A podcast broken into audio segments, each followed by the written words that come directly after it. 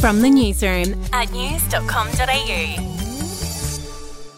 Hi there, I'm Andrew Bucklow. And I'm Natalie Brown. And this is the latest from the newsroom. It's Monday, the 19th of February. New details have been released about a disturbing case from Victoria.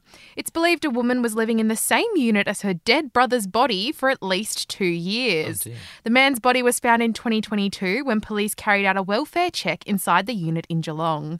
A woman in her 70s was arrested at the time but was released without charge. The coroner still investigating the exact circumstances of the man's demise. Overseas now, 64 bodies have been found in Papua New Guinea's highlands after a battle broke out between rival tribes. PNG's highlands have been the scene of persistent tribal violence with several mass killings in recent years. In tech news, shares in Nintendo tumbled more than 8% after a report suggested its next generation console will be delayed until early 2025. Oh, the successor to the popular Switch was targeted for release at the end of this year, but several publishers have now been told to expect it to slip into next year. Get a wriggle on Nintendo. To sport now, Australia won another gold medal in the pool on the final night of the World Swimming Championships in Doha. Isaac Cooper took out the men's 50 metre backstroke. Australia finished third on the medal table behind China and the US. We'll be back in a moment.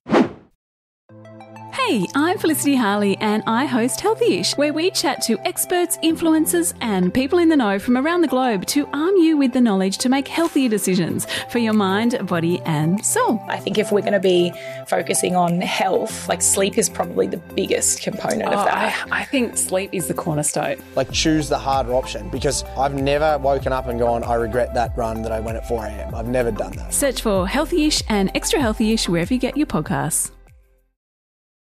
To showbiz, Oppenheimer cleaned up at the BAFTA Awards in London, winning seven trophies, including Best Film and Best Director. It was also a good night for Poor Things, which won five awards, including Best Actress for Emma Stone. One of the most amusing moments from the ceremony was when Wonka star Hugh Grant took to the stage to present an award. Oompa Loompa. Dumpity. Now the best director category.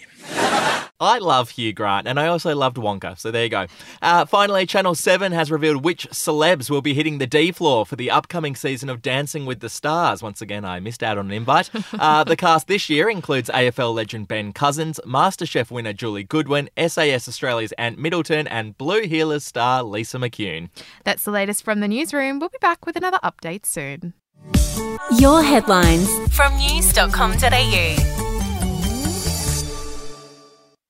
Are you ready to get an inside look at crime from someone who has investigated some of Australia's worst crimes? It was like Aladdin's cave. The luminol found bloodied footprints and bloodied handprints on a wall, so it's Yeah. just like a horror movie. Former homicide detective Gary Jubelin sits down with cops, crims, addicts, victims, small time cheats, and big town lawyers as they tell their incredible stories. My house got raided. Next thing you know, I got bail refused. Next thing you know, I'm on a truck to Parklea Prison. Listen I Catch Killers early and ad free on Crimex Plus on Apple Podcasts today or wherever you get your podcasts.